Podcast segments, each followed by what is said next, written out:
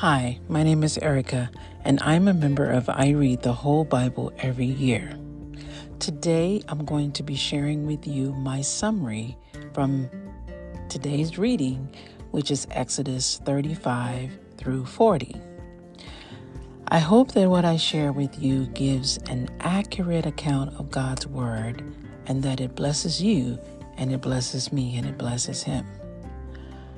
But before I get started, let me say a prayer. Father in heaven, most righteous, most holy, God of Abraham, Isaac, and Jacob, we give you glory, honor, and praise belongs to you. We thank you for your grace and your mercy, your everlasting love. We thank you that you are Jehovah Jireh, our provider, Jehovah Nissi, our banner, Jehovah Rapha, our healer, and Jehovah Shalom, our peace.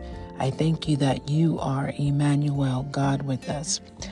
I pray that everyone listening under the sound of my voice, that their lives are transformed, their minds are renewed, that wisdom, revelation, and understanding be received in Yeshua's name.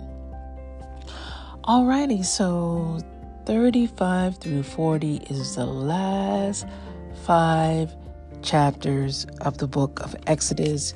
And so this is really going to be going over the detailed account of the construction of the tabernacle and the new place where God will meet with his people and accompany them to Canaan. So starting right off the bat in Exodus 35, the Sabbath is emphasized here. It is talking about for 6 days, work may be done, but the 7th day shall be a holy day for you. This is over in 35 verse 2. And it also says a Sabbath of complete rest to the Lord. So for 6 days, work may be done, but the 7th day shall be a holy day for you, a Sabbath of complete rest to the Lord. So whoever does any kind of work on that day shall be put to death. So you shall not kindle a fire in any of your dwellings on the Sabbath day. So God was very serious about the Sabbath day, and especially in those times, if you did any work, you were to be put to death. So moving a little bit further down, Moses goes over with the congregation of the sons of Israel some of the things that the Lord had commanded that they should do. So this is talking about the offerings. So these were things that the children of Israel were to offer as an offering to God to supply the materials that was needed for the building of the tabernacle and the priestly garments for Aaron and his sons. So Moses goes into making an offering to the Lord, and then the people offer what they could contribute to the building of the tabernacle, so and the priestly garments. So you had gold, you had silver and bronze, blue, purple, and scarlet fabric, fine linen, goat's hair, ram skin, dyed red, and skins of porpoise and acacia wood. The acacia wood was very much used in different elements of the tabernacle. You had the olive oil for the lighting and the balsam for the anointing oil and for the fragrant incense. And then you had all the kind of stones that were to be set for the ephod and the breastpiece of Aaron's garment. And then moving further down, the tabernacle workmen, it goes into explaining that every skill and every talented man among you, hey, God says, come. And Moses says, come and make everything that the Lord has commanded. So it goes into the different parts of the tabernacle, the different fittings. Like, for instance, it talks about the coverings and the hooks and the boards and the bars and the pillows and the sockets, all of the things, the carrying poles, the curtains, the partition or the veil that was to be put up that would hang between the holy place and the Holy of Holies. So it's going into all of that right there. And there's a lot more detailed, but of course I'm not going to give you everything because I want you to read it for yourself. But this part right here, down in verse 20, and it starts to talk about the gifts that were received. And it says, then all the congregation of the Israelites left Moses' presence, and everyone whose heart stirred him and everyone whose spirit moved him came and brought the Lord offerings to be used for the tent of meeting. So a little further down in verse 25, it says, all the skilled and talented women spun thread with their hands and brought what they had spun, blue and purple and scarlet fabric and fine linen. So they were very, very gifted in different gifts that allowed them to help complete the building of the tabernacle. And then on down in verse 34, it says he also put in Bezalel's heart the willingness to teach others the same skill. Both he and Oholiab, son of Ahisamach of the tribe of Dan. It said he has filled them with skill to do the work of an engraver, of a designer, of an embroiderer in blue, purple, and scarlet fabric, and in fine linen, of a weaver, makers of every work, and embroiderers of excellent design. So pay attention to this name here. Bezalel, could be Bezalel, and also the name Oholiab. These men and the others that they taught, God gifted them with some incredible talent to be able to carry out what it is that he wanted to do. So over in chapter 6, it goes a little bit further into detail. I want to read this verbatim from scripture because I love this part right here. So it says, Bezalel and Oholiab and every skilled person in whom the Lord has put ability and understanding to know how to do all the work in the construction of the sanctuary shall work according to all that the Lord had commanded. So Moses called Bezalel and Oholiab and every skilled person in whom the Lord had put ability, everyone whose heart stirred him, to come do the work. They received from Moses all the offerings which the Israelites had brought for the construction of the sanctuary to prepare it for service, and they continued to bring him free will, which is voluntary offerings every morning. So they get all of these materials from all the Israelites. I mean, they're bringing all kinds of stuff. And so now the construction can proceed. So we see that happening a little bit further down in chapter 36. And then going over into 37, let me make a turn on my next page of notes. Keep up with myself. In 37, so the construction is continuing. Everything is starting to, come together. And let's see. What am I saying here? I try to have my notes ready. I guess I'm not a good note taker, but anywho, the construction is continuing, and we still see that Bezalel is really, really heading this up. I mean, he's doing so much work according to the instructions that the Lord gave Moses. And then coming over to Chapter 38, the tabernacle is completed. And going on further down, it goes into the cost of the tabernacle. And further down, it's still in chapter 38. Well, actually, that's what mostly 38 is about. It's going to tell you the cost of it. And so what was happening was right there at verse 25, it says, the silver from those of the congregation who were assembled and counted was 100 talents and 1,775 shekels, according to the shekel of the sanctuary. A bekah for each man, that is half of a shekel, according to the shekel of the sanctuary. For everyone who was counted from 20 years old and upward, for 603,550 men. Can you imagine?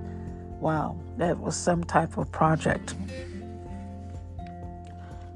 So, let's see. Did I want to say something else about the...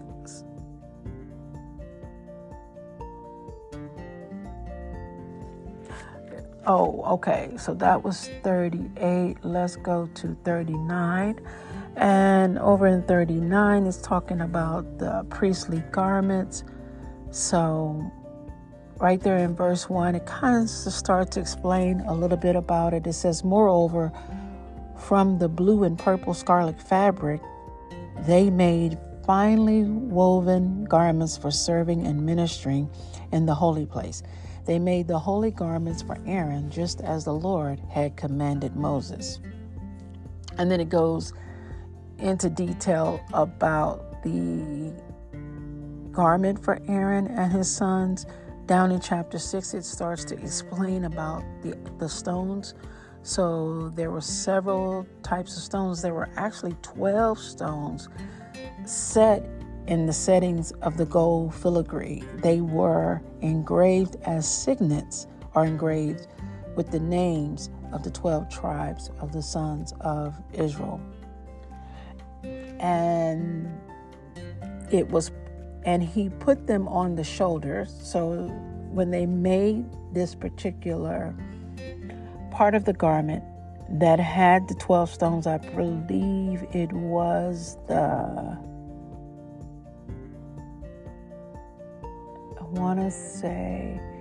it was part of the ephod. So there were, as I said, 12 stones, and yes, and he put them on the shoulder pieces of the ephod to be a memorial stone for the sons of Israel, just as the Lord had commanded Moses. So I was just trying to remember, or actually find that in scripture, because I like to say it verbatim. What else? And it just goes continually into talking about the different parts of Aaron's garment. Extensively goes into it. I mean, describes it in great detail. Down in verse 30, it says they made the plate of the holy crown of pure gold and wrote on it an inscription like the engravings of a signet, holy to the Lord. And then they tied a blue cord to it to fasten it on the turban above, just as the Lord had commanded Moses. So all the work of the tabernacle of the tent of meeting was finished. This is in 39. And the Israelites did all that the Lord had commanded Moses. This is what they did. So they brought the tabernacle to Moses for him to inspect, and then he inspected with a fine-tooth comb the tent and all its furnishings, its hooks, its frames, its boards, its bars, its support poles, its sockets or bases, etc., etc., etc. And down in verse 42, it says, after they had did all according to that the Lord had commanded Moses,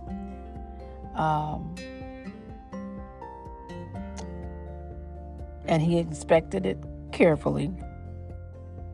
And behold, they had done just as the Lord had commanded. So had they done. So Moses blessed them. He blessed them because it was just as what the Lord wanted. And then coming over to verse 40, the tabernacle is erected. It says in verse 1, then the Lord spoke to Moses, saying, on the first day of the first month, Abib, you shall set up the tabernacle of the tent of meeting of God with you. You shall place the ark of the testimony there, and you shall screen off the ark from the holy place of God's presence with the veil partition curtain. Let me check my notes to make sure that there wasn't something particular that I wanted to say. So they end up setting up the tabernacle and everything inside of it. And Moses is in there just setting up everything. Everything. I mean, he, like I said, it goes into grave detail about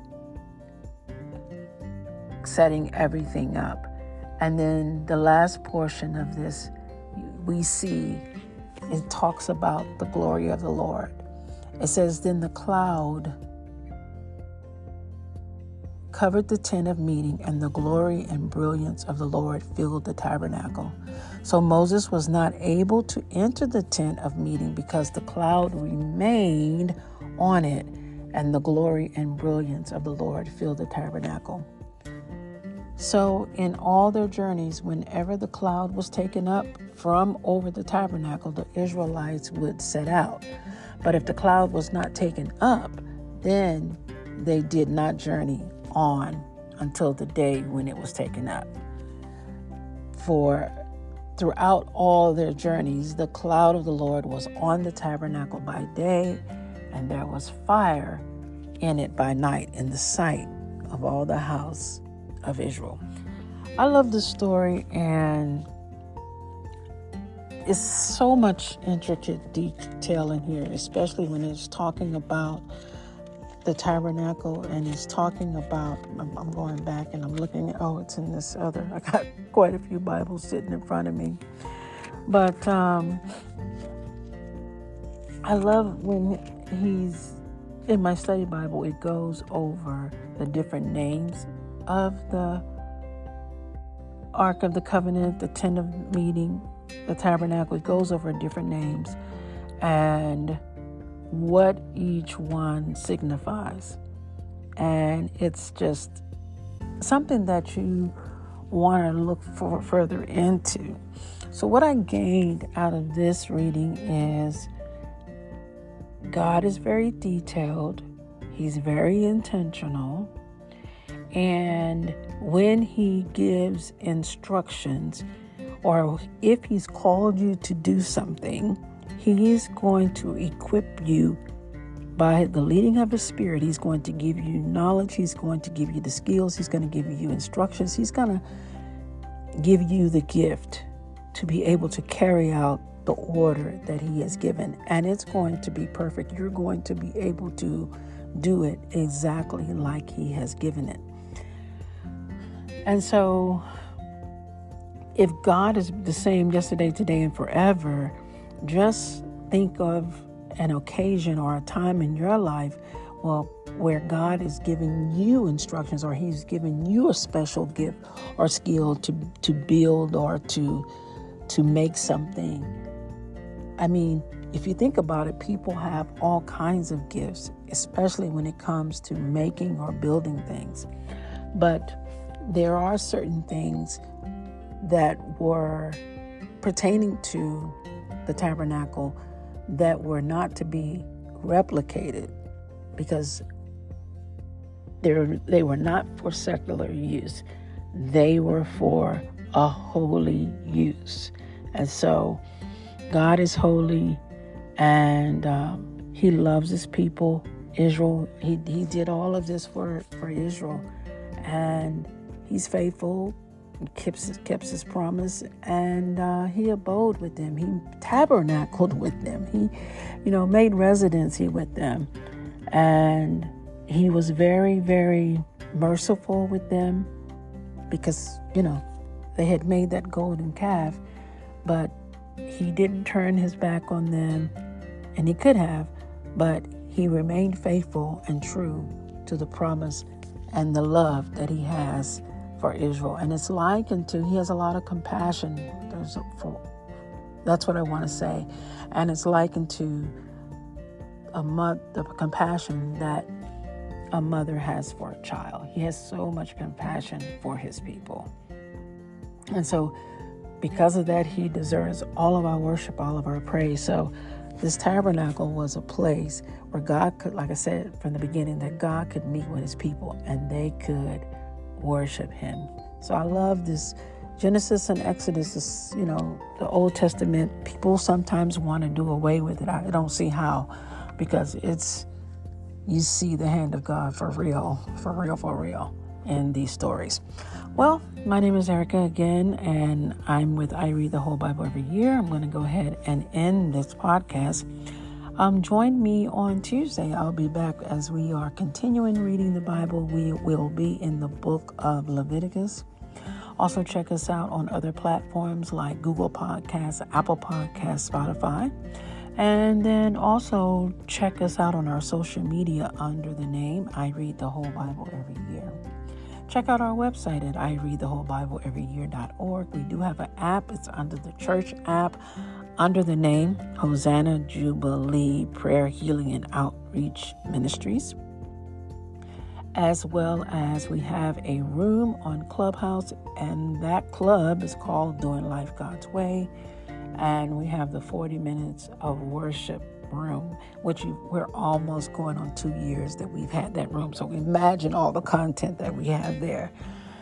So we thank you for supporting this podcast. Hope that you're getting something out of it, but more importantly, that we're encouraging you to have a relationship with the Word of God, to have your own journey in Scripture, and to know that, yes, it can be a little bit of a daunting task at first. It can be difficult at first, but just be willing and ask the Holy Spirit to just join you in the journey, and it will become an enjoyable experience. So that's all I have for you today. Thank you again for supporting our podcast, and I'll see you next time. Bye-bye.